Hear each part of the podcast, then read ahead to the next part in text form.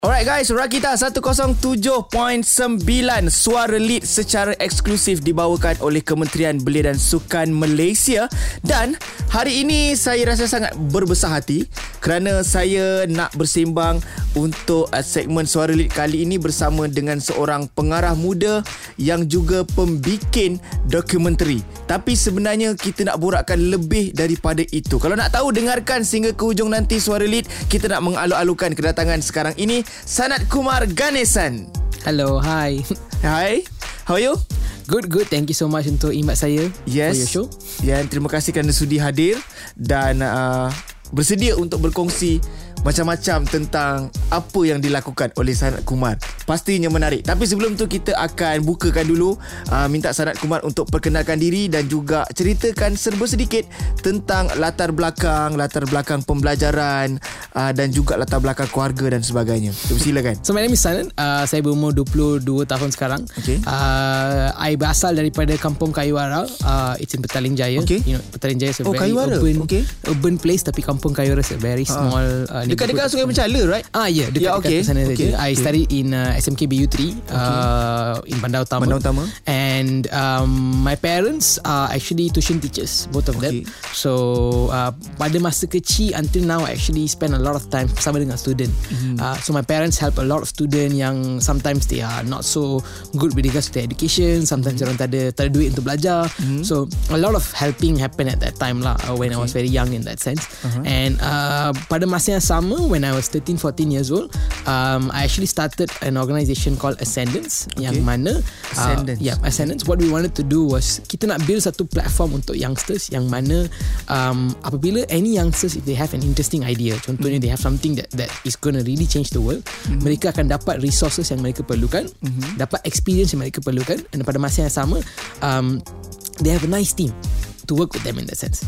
So we were fortunate sebab masa saya 13-14 tahun, I love watching movies. I love tengok wayang. I love to uh, watch all sorts of stuff in that sense. And I've always gone around talking about movies. I had a friend yang yang they will just leave the conversation so I cannot stop talking about movies. Okay, okay, okay. So they just leave the conversation. Uh-huh. So um, pada masa tu when I went and told people, uh, I had a very wonderful team of entrepreneurs. Okay. Uh, and I told them I nak buat something to do with cinema, something to do with video editing and everything like that and all. Um, they were very kind to me in the sense that mereka kata, okay, kalau you nak buat, nah, ada satu video edit. Or Okay. jom join us for this talk show yang kita buat. Uh, come and just, you know, like do the audio or pasang kamera or pasang light and everything like that. So when I was 13, 14, I ada exposure benda tu untuk industry tu. And then um, I had other friends who were around similar age as me. Uh, my three friends lah, Hira, Asha, Madura yang they co-founded the organisation. Mereka pun start pada masa yang sama. Okay. And then like I learned a lot from them because one of them was a singer so I buat dia punya music video semua. So I slowly belajar lah masa saya Okay. 13 tahun 14 tahun tapi this is the four of us. Tapi ada banyak pelajar dekat Malaysia and also in different countries yang mana mereka ada idea macam ni. They have the interest tapi tak ada platform macam ni. Okay. Tak tahu nak buat kawan-kawan. macam mana. Ya, yeah, macam mana nak buat. So that's why we started Essence. We're like, okay, mungkin okay. kita boleh bawa benda-benda macam ni, experience macam ni. Even things like macam mana nak set your time properly and do your work. Uh-huh. Benda tu pun ada banyak pelajar yang tak tahu macam mana nak buat benda ni. Uh-huh. So that's how we started in that sense lah. And um, slowly I finished my SPM and then uh, I took a gap year for one or two years mm-hmm. to continue working on Ascendance uh, and really doing the work and uh-huh. that's when Ascendance grew to a big scale yang mana kita buat banyak-banyak program dekat sekolah-sekolah dekat Malaysia mm-hmm. uh, even programs online we went to different different schools dekat different state talk to different students mm-hmm. and then I was like hey okay um, maybe benda yang saya nak buat pasal filem tu mm-hmm. it should be something about something about documentaries Okay. and something that will help youngsters and that's how I started making documentaries lah Alright, okay. Uh, nampaknya satu soalan saya tanyakan tadi, dia dah jawab lebih kurang 3 4 soalan yang lain. But it's okay. Bermakna untuk sesi suara lead kali ni kita akan banyak soalan-soalan yang uh, lebih orang kata unplanned. Kita tak rancang dan lebih banyak lagi nak kita tahu. Kalau nak tahu juga terus bersama-sama kami dalam suara lead eksklusif di Rakita 107.9. Suara lead secara eksklusif di Rakita. Masih lagi bersama saya Atta dan juga Sanat Kumar bercerita tentang uh, Ascendance dan juga sebelum itu kita nak ceritakan apa yang terjadi di sebaliknya. Yang mana tadi Sanat ada ceritakan memang minat tentang uh, proses pembikinan filem, suka tengok filem, bercakap tentang filem dan sebagainya. Kemudian terhasilnya Wanted Shades of Life yang mana bercerita tentang seorang bekas gangster Kuala Langat kemudian berjaya berubah menjadi orang Malaysia yang membawa pulang pingat gangsa dalam acara catur di Sukansi. Dia macam dia macam dia macam unik and dia ada banyak question mark kat situ. Yep. Maybe Yep. Sanat boleh ceritakan tentang Yeah, yeah. uh, I mean- doku ni. um, I mean see it was very interesting documentary sebab Mm-hmm. masa saya dengar cerita ni um, I actually knew this person is called Geng Keswaran uh, we call him Jen. Uh, so masa saya dengar cerita Jen um, this was when I was about maybe 18 19 around there uh, when I first heard his story I was like eh benda ni macam macam filem lah like macam uh, it, it's very movie like in the sense that he had a very bad background Okay. yang mana you know involved dengan gangsterism uh, racing Waktu, waktu you jumpa ni dia dah tak gangster dah. Dah tak, dah tak. Ah, dah, dah. I macam you berani ke pergi jumpa gangster. Okay. At that time so, This is when he was younger That means when he was Masa dia umur saya Okay. 21, 22, 23 macam tu That was when he was doing all of these things Okay. When I met him He was in his 30s ke Macam tu lah 30s Okay. Almost to his 40s already And you know um, When I first dengar cerita ni I was like Eh macam mana boleh Like how can there be someone like this Yang mana You know He had such a bad childhood Such a bad past uh, And Suddenly he started playing chess.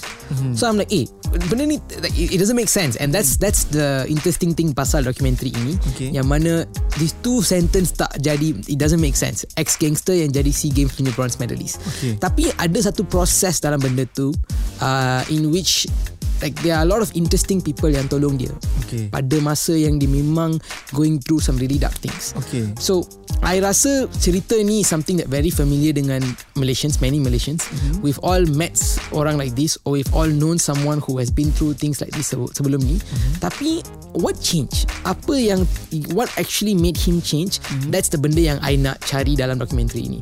Okay. And we talk to him about macam mana dia start dia punya he runs a company called Chess Master Jenny. Mm-hmm. Uh, I think over the last 10 tahun they've worked with more than 5,000 students sekarang mm-hmm. and dia punya students sekarang actually is beating grandmasters chess punya grandmasters they are actually representing Malaysia in Mongolia in China in different different countries and ada banyak pelajar yang benefit sebab this particular person mm-hmm. tapi kebanyakan dia punya student pun tak tahu dia ada past macam ni Oh, so, yeah? so when we release the trailer kan we release the trailer Huh?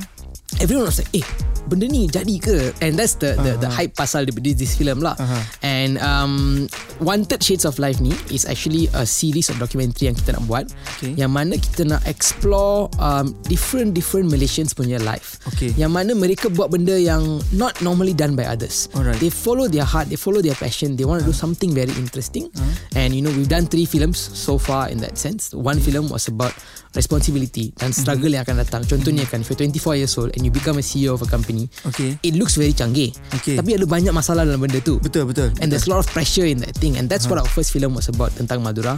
Second film was about Agnes. Agnes is a classical Indian Bharatanatyam teacher. Okay. Tapi the interesting thing is When she was 20 She learned Bharatanatyam. Dia pergi India by herself. Okay. 8 months No support Nothing. She went and learned Bharatanatyam And she came back. Uh-huh. Tapi dia datang balik And then dia nak start Dia punya dance academy. Uh-huh. And then you know She got married. And 10 years just passed And I, I, I, I tanya Agnes Agnes apa yang jadi 10 tahun? Tu Dia kata tak tahulah You know I just fold my clothes I, I jaga family I jaga benda ni.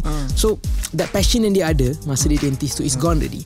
So we wanted to do a story about that. Benda ni laku well dengan youngsters And also with mothers. A lot of mothers who in- Initially wanted to Dia nak buat satu benda Tapi that benda tak jadi Because of you know Commitment Family Semua benda tu lah. So the third film is about this Ex-gangster Who jadi uh, SEA Games bronze medalist and all. Alright. So each film kita nak nak we want to look at different Malaysians. They have a very unique story. They're doing something that they've never done before. Tapi the reason why we're doing it is sebab if youngsters can watch documentary macam ni, Aha. if we can do films about things like this, maybe youngsters yang ada kat sekolah sekarang, they will have ideas macam what, on what they want to really do and they Yeah, might not yeah. make the similar mistakes that these people made and all. And pada masa yang sama, ada banyak youngsters 13, 14 like me uh, uh, who want to try out filmmaking, who want to try out interviews, who want to try out audio lah, music lah, this lah. Kan filmmaking ada banyak benda kan. Okay. So if we can give them all a chance to try out different different things, learn different things, that will make a lot of difference. So that's what Wanted is all about. And you know we are gearing up lah untuk kita punya third film punya release and also like, what are we gonna do with it and so on. Okey, baik. Cerita tentang beberapa series untuk uh, dokumentari ini juga menarik. Uh, bukan hanya bercerita berkenaan dengan bekas gangster yang menjadi pemain chess tapi juga tentang cerita penari tradisional tentang apa satu lagi yang first tu? One was about uh, one of the founders of Ascendance, kan Ah. CEO Ascendance. Okay. So uh, it's about young adults yang are in a, a, a position where they need to have a lot of responsibility. Okey, okey, faham. So that's what we want to share, you know. Sebab ada banyak pelajar kan, we just finish university, we come out, we think we can handle, tapi pressure dia banyak. So macam mana kita handle pressure tu? That's the first first film yang kita explore sikit lah. Oh, okay. Alright. Okay. Uh, saya terfikir satu soalan yang saya nak tanyakan berkenaan dengan di antara filem ataupun dokumentari. Kejap lagi saya akan tanyakan. Terus lepak dalam Suara Lead bersama-sama saya di sini eksklusif di Rakita secara eksklusif dibawakan oleh Kementerian Belia dan Sukan Malaysia. Saya Kumar Garnison. Hari ini bersama saya Atul Tohid dalam Suara Lead berbicara tentang pembikinan dokumentari dan juga uh, menghasilkan sesuatu kesan yang cukup baik yang mana tertubuhnya essence dan sebagainya. Tapi kita nak fokus sekarang ini bila tadi kita bercerita tentang uh, seorang bekas gangster, kisah seorang bekas gangster yang kemudian menjadi pemenang pingat gangster untuk Sukan C untuk negara Malaysia. Okey, tadi awal-awal lagi uh, saya nak dah cakap bila dengar cerita uh, gangster ni tadi, dia kata oh ini boleh buat filem. Tetapi di antara filem dengan dokumentari, kenapa saya nak pilih dokumentari? That's a very very interesting question. I think um, number one of course saya memang ada intention nak buat film, but Okay. Making a film is a very very um, hard job. And I ada there's a lot more experience yang saya perlukan untuk buat film. Tapi I actually have a lot of love for documentary. Sebab um, when you actually dapat like you go and meet that particular subject untuk documentary tu Okay. and very truthfully you get the, their sharing on camera you know. It's something very interesting for me. Okay. yang mana for like for this particular shoot kan uh, with with with Jen um, we shot maybe about 7 8 days yang berbeza-beza different different days and all Okay. and the part where yang kita nak cakap pasal dia punya experience yang mana you know he was gangster and he he did some really really bad things and all so benda tu the interview I initially wanted to letak dia dalam first day tau Okay. kita punya shoot but I know he's not ready untuk share benda ni Okay. So we we put that at the last day of the shoot tau. The Okay. last day is that thing. Dia bagi dia comfortable Bagi dulu dia comfortable. dengan so the first six yang days biasa. kita kita cakap story-story lain lah tentang chess, tentang ni Ah, everything ah, like ah. But it got me to become very good friends with this person. Okay. And you know he trust me enough to share benda-benda yang yang happen to him, the really really bad things that happen to him, and he was very open to share it on camera. Okay. Tapi it took us some time to do this. Okay. And I think that is a very interesting challenge for us. Macam mana cara Macam mana cara you trigger dia supaya Eh Yeah. cerita lah Cerita lah benda ni lah It's a lot of conversation. I memang suka conversation a lot. Okay. Uh, I'm the type of guy. It's very very weird. I'm the type of guy who, if you ask me to go to like a party with hundred people, or you ask me to talk to one person, I talk to one person. One. That's that's how I am in that sense lah. So I memang suka when people share a lot about their life, a lot about benda-benda that they went through, and um, sometimes they just take time to open up to you. And I think it's, it's it's it's learning how to be friends lah. Tapi si kerja yang saya buat dekat Ascendance, yang mana every day I kena cakap dengan youngster youngster yang Ah, berbeza. 10 years old, 15 years old, 12 years old and you have to Okay. change yourself every time you cakap dengan mereka. Okay. So 10 years old is very different compared to 20 years old. 15 years old is very different. Uh-huh. So pada masa yang sama now we're dealing with someone who is like 35, 40 like that. Uh-huh. So you have to change according to that and all. I think that's very interesting for me. Like, I memang suka proses itu. Okay. And um, documentary is a very interesting thing for me because I really want to see benda-benda yang kita rasa simple tu, yang kita rasa it's just normal life. Aha. Mungkin satu benda yang memang beautiful yang kita tak tengok. Yang or we're not looking at that thing. And documentary is one way to look at that thing. And I feel like I'm gonna try this out. Of course, maybe in the future I would definitely love to do film, series, semua benda tu. But start off dengan documentary dulu. I see how much kita boleh explore dalam benda ni. And then from there branch out to other things lah. Alright Sometimes Smallest is beautiful Yep. Kadang-kadang Okay Kita nak tanyakan tentang Pengiktirafan Uh, hmm. Selain daripada sebelum kita nak borak tentang pengiktirafan yang diterima oleh Ascendance Dokumentari ini juga menerima anugerah-anugerah yang cukup baik dari luar negara Kejap lagi uh, saya nak akan kongsikan Jom terus bersama-sama kami dalam Suara Lead eksklusif di Rakita 107.9 Masih lagi guys Suara Lead yang dibawakan khas oleh Kementerian Belia dan Sukan Malaysia Atau Tauhid sekarang ini bersama dengan Senat Kumar Yang merupakan seorang pengarah muda Dan juga merupakan antara insan-insan penting Yang uh, menubuhkan Ascendance Betul eh? Alright So Kita se- sebelum kita cakap tentang anugerah yang diterima oleh Ascendance, kita nak bercakap tentang dokumentari tadi mm-hmm. yang mana menerima pengiktirafan daripada luar negara. Ya. Mungkin boleh kongsikan antara pengiktirafan yang diterima dan macam mana you all pergi sana mean untuk menerima anugerah tu. Mm. Mm-hmm. Actually, you know, most of the festival yang kita went for is online festivals. Mm-hmm. Ada banyak online festival yang datang sebab pandemic. Okay. And um, many of the festivals, we haven't gotten a chance untuk pergi to physical festival lagi. Okay. Tapi festival run is masih going on. That means mm. uh, we're still in the run of a few more festivals. Mm-hmm. So hopefully kita dapat festival yang mana kita boleh pergi luar negara, accept mm-hmm. awards, do these things and so on. But for now, we actually selected in about five film festivals. Mm-hmm. Um, one of it, yang the ma- most famous one is actually this um, Los Angeles Film Awards. Okay. Uh, for month of the for the month of December, kita dapat best inspirational film. We actually won the category, and then we also won another award in uh, FilmCon Awards. It's also mm-hmm. a US based uh, award Okay, show, FilmCon, and ah. that one is also best documentary film. We won. Okay. New York International Film Awards kita jadi finalist. We didn't win, Okay. we got finalist for that. And uh, Festigious is a smaller film festival. Uh, That's one more thing that we got semi-finalist for. And the last one is kita official selection untuk Stockholm City Film Festival dekat Sweden juga lah. Wow. So all of these things are some of the the the accreditations yang kita dapat. Uh, tapi um, we were very excited untuk dapat yang Los Angeles Film Awards punya Best Inspirational Film. Um, the main thing yang kita suka is the fact that ada in this this Malaysian film hmm. actually is being watched by audience dekat sana uh-huh. and you know the judges and the juries they thought that this is a good film and uh-huh. they gave us the award and that's very interesting for us sebab it's our Malaysian story tau tentang okay. one Malaysian guy yang jadi SEA Games punya bronze medalist uh-huh. and you know he has an interesting backstory uh-huh. and um, the fact that that that, that people are watching it mm-hmm. overseas uh, that's very happy for our team lah Alright. so, many people are watching it in that sense lah Ah, so serba sedikit orang luar dapat tengok sebenarnya apa yang Malaysians boleh buat Ya. dan juga apa sebenarnya sisi sebenar ataupun the real life of Malaysians kan. Yep, yep. Okay. Ascendance pula mm-hmm. menerima anugerah Diana Diana Award Yep. 2019. yeah So um Diana Award adalah award untuk apa? Menganugerahkan apa? Okay, okay. So the Diana Award uh, is from the Diana Foundation in the United Kingdoms yang mana mereka bagi award for youngsters yang berumur 9 hingga 25 tahun Hmm. uh, that are young change makers. They do a lot of humanitarian work, uh, you know bidang kemanusiaan and at the same time they do a lot of good work for the society.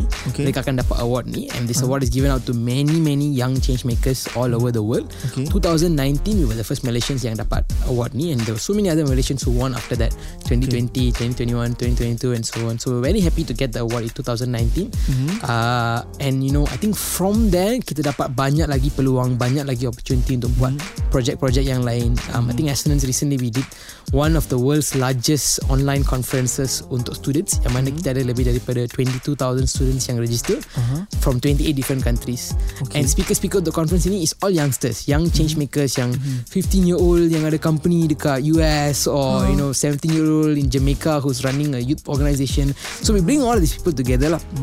What what we want to do is kepada pelajar-pelajar Malaysia kita nak ba- we want to give them the exposure daripada dunia ni Okay. So from all of the big corporate companies yang yang that's in the US, UK semua, mm. all the way down to young change makers. Okay. Kalau kita boleh dapat exposure ni daripada mereka, their their ideas, their content, and we can give it to student dekat, you know, in in in, in KL or in Selangor uh-huh. or in uh-huh. Kelantan or Terengganu mana-mana. Uh-huh. Maybe our student yang memang bright student that we we would normally tak jumpa, we boleh uh-huh. jumpa student macam ni.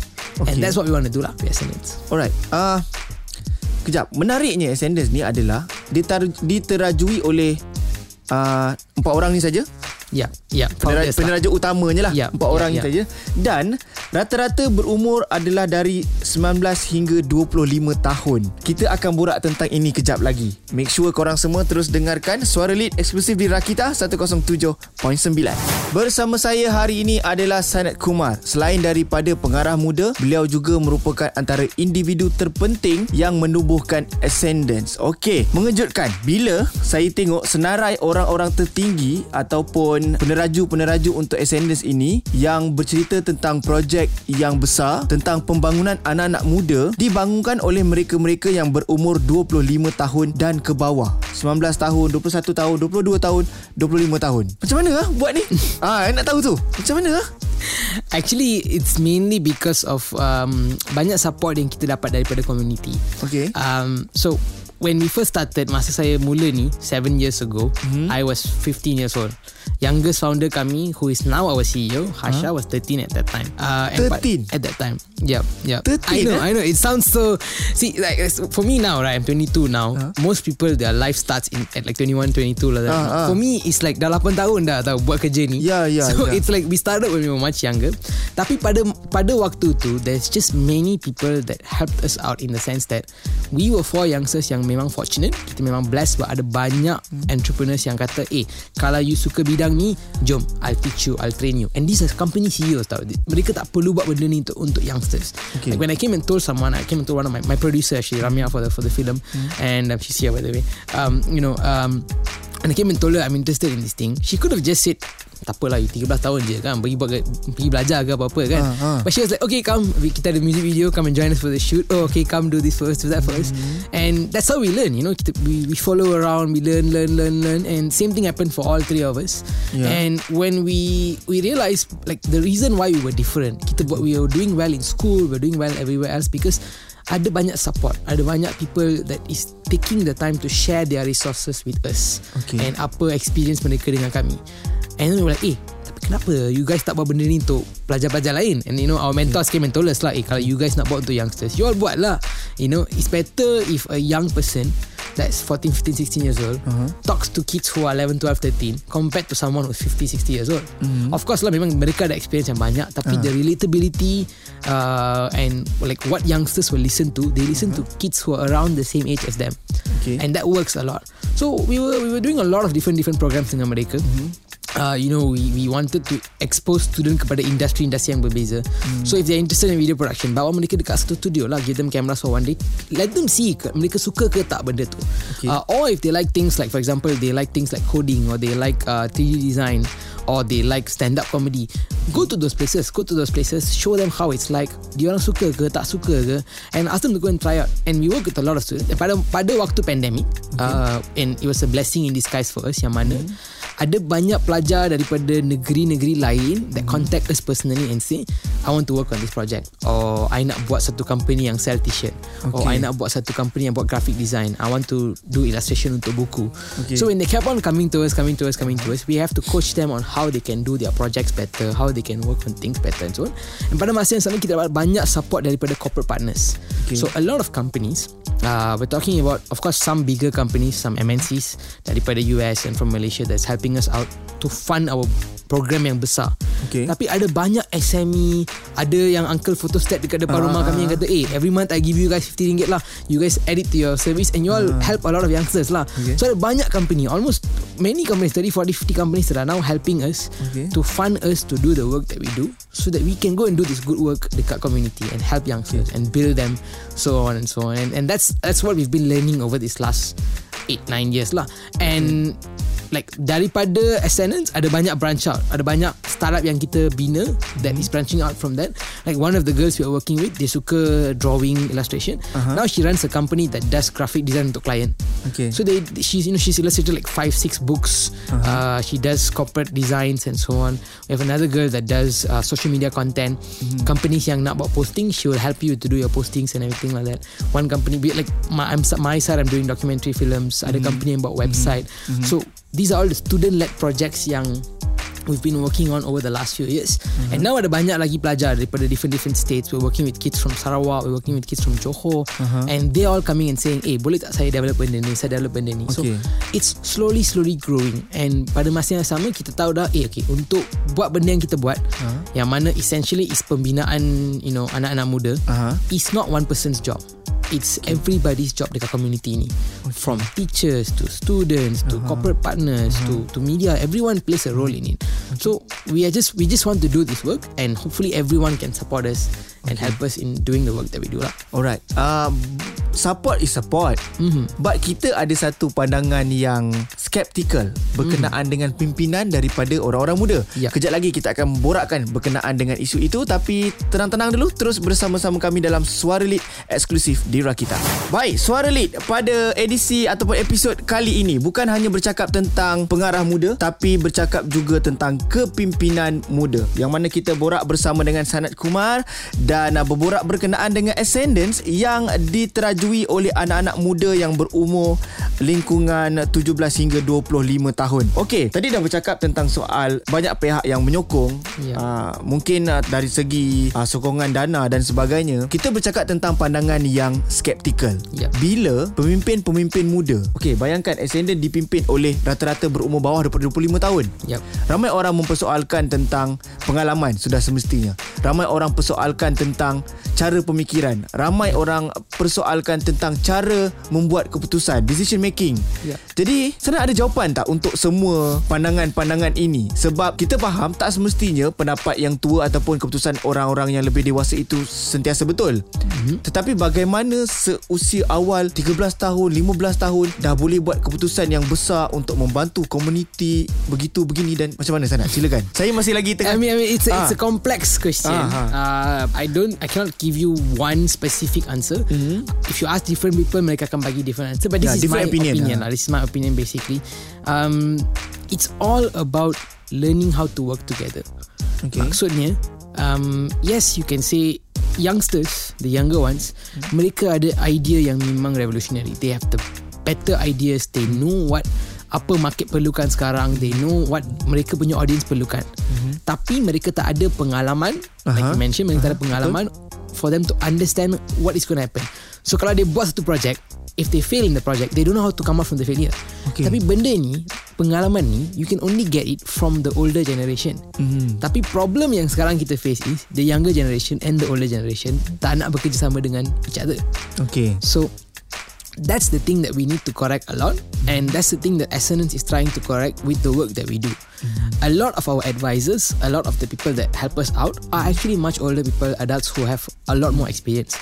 Tapi da- dari secara you know is in understanding we both know that the youngsters will lead and the older generation will support and guide and help.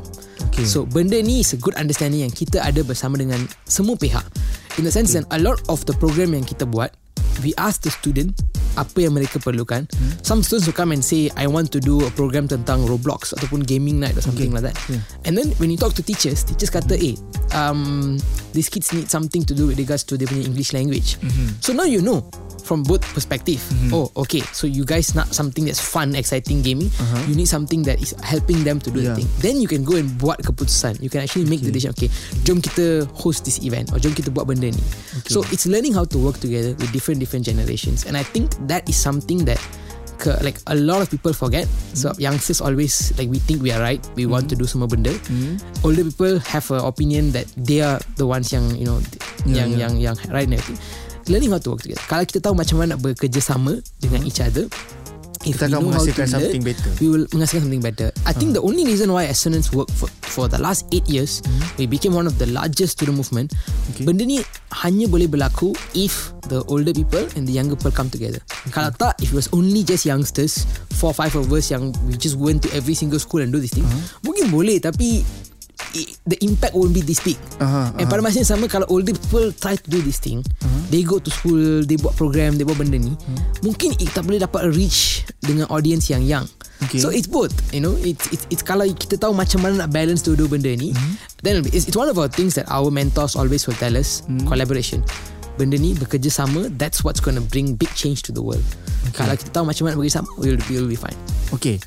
Um, uh, I mean method yang digunakan bila you nak mendapatkan kepercayaan daripada orang-orang ataupun pihak-pihak untuk membantu ascendants ni adakah melalui cara prove them first baru kita dapat support tu ataupun you all memang pergi aja minta bantuan diorang ataupun diorang yang datang sendiri untuk bagi bantuan kat korang which one I think it's both in a way. Uh, in the beginning, of course, uh, when we first first pergi semua sekolah, ada banyak rejection. Okay. Ada banyak sekolah yang kata you cannot come, you don't know how to do this, benda ni benda tu. We went to Hmm. tuition centers, homeschooling centers, orphanages semua. A lot of them were like, "Eh, mana you guys boleh buat apa benda? You know, you guys pun sama umur dengan dia orang. Macam mana you orang nak jadi how you guys Ah, gonna do this ah, thing?" Tapi we never give up lah. Kita memang find a few schools yang kata okay I'll give you guys a chance Okay. okay I'll give you guys a way to do this so kalau mereka tak bagi peluang tu Ha? Kita pun tak boleh buat program kami. Betul, betul, so we did a few things. We did a few things uh, sampai 2018 we did Mhm. a lot of individual programs kita dapat kita punya research kita punya findings apa students nak. And then we went and we did our first pilot project uh, dekat you know, sekolah-sekolah dekat Malaysia. We did for 10 schools in Klang Valley. Mhm. and then eventually we move on to buat program ini for 1-2 years. Mhm. and our online programs actually did really really well masa pandemic. So Mhm. ramai-ramai cikgu daripada uh, semua sekolah dekat Malaysia Mhm. they all were like eh ada tak program yang ni untuk youngsters? Ada tak program ni Okay, untuk okay, uh, okay. pelajar kami? Tapi our team is young people juga. So they will be like eh kita semua boring dekat rumah. Okay jom kita buat satu show untuk benda ni. Or, jom kita buat satu uh, talk show tentang benda ni. Or let's buat satu conference. We did things like talent show. We did things like book launch. We did things Yeah, like yeah. uh, song launch benda-benda tu. So the whole pandemic masa pandemic tu memang hectic untuk kami tau. Kita ada online event. Almost every week kita ada online event online event. This students coming that students coming. And that's how we learn. Okay okay ini cara macam mana nak work dengan teachers Alright. ini cara macam mana nak work dengan students ini cara macam mana nak work dengan this one. so it's both you know it's it's like we started off of course with not much support Okay. now after many years and the results we have produced kita ada banyak orang yang datang now ada there's people who's coming like and saying eh I nak bantu you guys or I nak bring Okay. this to the next level Okay. so it, it's all of it lah Ya, and benda tu proses lah It's daripada process. awal. Okay, Process, ya. okay. Uh, hampir keseluruhan kita dah dengar berkenaan dengan uh, Senate dan bermula daripada tentang uh, dokumentari, pengarahan dokumenterinya dan juga tentang attendance. Kejap lagi kalau kata korang nak tahu macam mana nak dapatkan lebih banyak maklumat berkenaan dengan Senate Kumar berkaitan dengan attendance, korang akan dapat tahu. Terus bersama-sama kami dalam segmen Suara Lead eksklusif di Rakita. Alright, sedar tak sedar kita dah sampai ke penghujung sesi Suara Lead kali ini bersama dengan Senat Kumar. Kalau kata korang terlepas dengarkan uh, sesi bual-bual yang best ni, korang boleh sama-sama tunggu nanti di Spotify ataupun dengarkan secara podcast uh, di aplikasi Shock. Okay, last but not least, kita nak biarkan Senat kongsikan apa saja platform promosi uh, media sosial ataupun website ataupun apa saja upcoming program yang akan diadakan boleh war-warkan sekarang dipersilakan Senat Actually terima kasih kepada Rakita for you know giving me a chance to come and share all these things. So uh, benda yang pertama is of course uh, Wanted Shades of Life featuring Genki Suren Munian. Uh, Our story tentang ex-gangster yang jadi SEA Games bronze medalist. Huh? Kita ada kita punya official documentary premiere on March 26th uh, from 2pm to 5pm dekat PJ Pack 1 utama. Okay. PJ Performing Arts Center. It's a special screening. Oh dekat PJ Pack uh, Screening kat PJ Pack je Yeah. Dia tak ada keluar Yeah. mana-mana It's not coming out lain. in theaters, but uh, it will be released later on in YouTube and Okay. eventually, hopefully, in some other platforms that we are planning to release it in and so on lah. Okay. So kalau nak datang tengok uh, film, it'll be very nice if you guys can come for the premiere dekat BJ Pack Mm-hmm. uh, on March 26. And um, this is an event yang kita buat bersama dengan an NGO called PMDK Persatuan Minda Dinamik dan Kreatif mm-hmm. yang mana kita akan bawa student-student yang Gen Impact from different-different schools. Mm-hmm. So they will also be coming. So you'll see the student yang pernah diajar oleh Gen. Mm-hmm. Pada masa yang sama you'll get Gen also. Uh, specifically dia akan datang buat one special Q&A session mm-hmm. uh, with me and with Jen lepas filem kita habis and you know there's merchandises all this kind of things. So we'd love to have the public datang tengok kita punya filem okay. uh, and pada masa yang sama just you know support the the, the initiative that we are running. Okay. And uh, to get the tickets, you can actually come to our website www.wantedtheseries.com. Okay. Uh, you can come and visit us there, or you can actually follow my my social media page on Instagram, uh, Sanat underscore Kumar S A N A T T underscore K U M A R. You can actually follow there for updates as well. Okay Wanted Shades of Life is on Facebook and on Instagram. You can follow our Instagram pages as well. And uh, you know, I think that's where we do most of our updates, lah. So Okay. that's on that side. I mean, On Ascendance side, you can actually follow uh, Ascendance on social media as well uh, at Ascendance Pro, A S C E N D A N C E P R O, uh, on Facebook and on Instagram. And you can go to our website ascendancepro.com uh, to learn more about the work that we do and so on as well. lah. So um, we and you can also watch our first two films uh, on YouTube at Okay, ET dah ada dah. Okay. Yeah, dah ada dah kat ET, in, on, on YouTube at ET Boost. ET Boost is the production company that um, you know produced Wanted. Uh, E T B O O S T. ET Boost. You can go to their channel. You can search for Wanted Shades of Life episodes Okay. 1 and 2. You can watch it there as well. Or if you go to our website wantedtheseries.com boleh tengok dekat sana pun lah. So Okay. um, watch the films. Please do join us for the premiere most importantly and support Essence in the work that we do lah. Alright. Last saya nak tanya. Maybe you ada satu dream atau you ada satu harapan one day you nak buat something bigger. Hmm. What's that? Okay. Um. Actually, you know, there's many things that I would like to do, but Okay. um, our next film is actually a very interesting project Okay. yang kita nak buat, and this project is going to take at least one year for us to shoot. Okay. And this is the biggest one. Sebab I pernah buat documentaries 8 days, 10 days, 15 days kind of Mm-hmm. thing. Tapi tak pernah buat one documentary that we're going to do for the next whole year. Okay. And um, it has something to do with a lot of youngsters dekat Malaysia. Something Okay. to do with schools. Something to do with um, someone who is doing something very amazing for youngsters. Okay. And uh, this film is going to be something very big. We're actually looking for the funds for this film. You know, Okay. people who come and like you know whoever wants to work on this project with us. Mm-hmm. The team we are, we are in the midst of our pre-production lah untuk this particular film. Uh-huh. And um, I hope this film can actually reach out to many many audiences. And um, like I said, the thing that I mainly want to do, Mm. I nak buat film yang akan uh, it's going to help youngsters a lot. Okay. So that's the whole point of why we do this. Okay. Um, of course, you can go out there and do all kinds of film lah. You know, buat rom-com ke comedy ke mana. You can do whatever you want to do. Tapi for me personally, I think my track and my trajectory untuk filmmaking and also this is make films that is going to support youngsters. That's going to help them to see, eh, saya pun boleh buat benda ni. You know, like I can do more things in that sense. And if people watch kita punya film and they go out there and they do something interesting. I think that's the biggest victory for us lah. So hopefully I can continue telling stories like this. Hopefully I can continue impacting more youngsters lah. Itu sajalah untuk myself. Okay. Good luck untuk segala diusahakan oleh Senat Kumar. Luck juga untuk Ascendance. Semoga usaha ini boleh membuka lebih banyak peluang dan mata kepada kemahiran dan um, kemahuan anak-anak muda mengikut landasan yang betul. Tetapi diharapkan bila dah ada keupayaan untuk memimpin sejak daripada muda, saya cuma harapkan satu je. Selalu untuk menjaga integriti dan tidak terlibat langsung dengan corruption. Yep. Itu saja. Yep. You will be a very good leader. Okay, good luck kepada Senat Kumar and thank you very much sudi kongsikan masa bersama-sama kami di Rakita untuk Suara Lead dan untuk anda semua jika terlepas boleh dengarkan secara podcast di uh, rakita.my ada di aplikasi Shop juga boleh dengarkan di Spotify rakita.my. Thank you. Kita jumpa lagi Suara Lead dibawakan khas oleh Kementerian Belia dan Sukan Malaysia eksklusif di Rakita 107.9.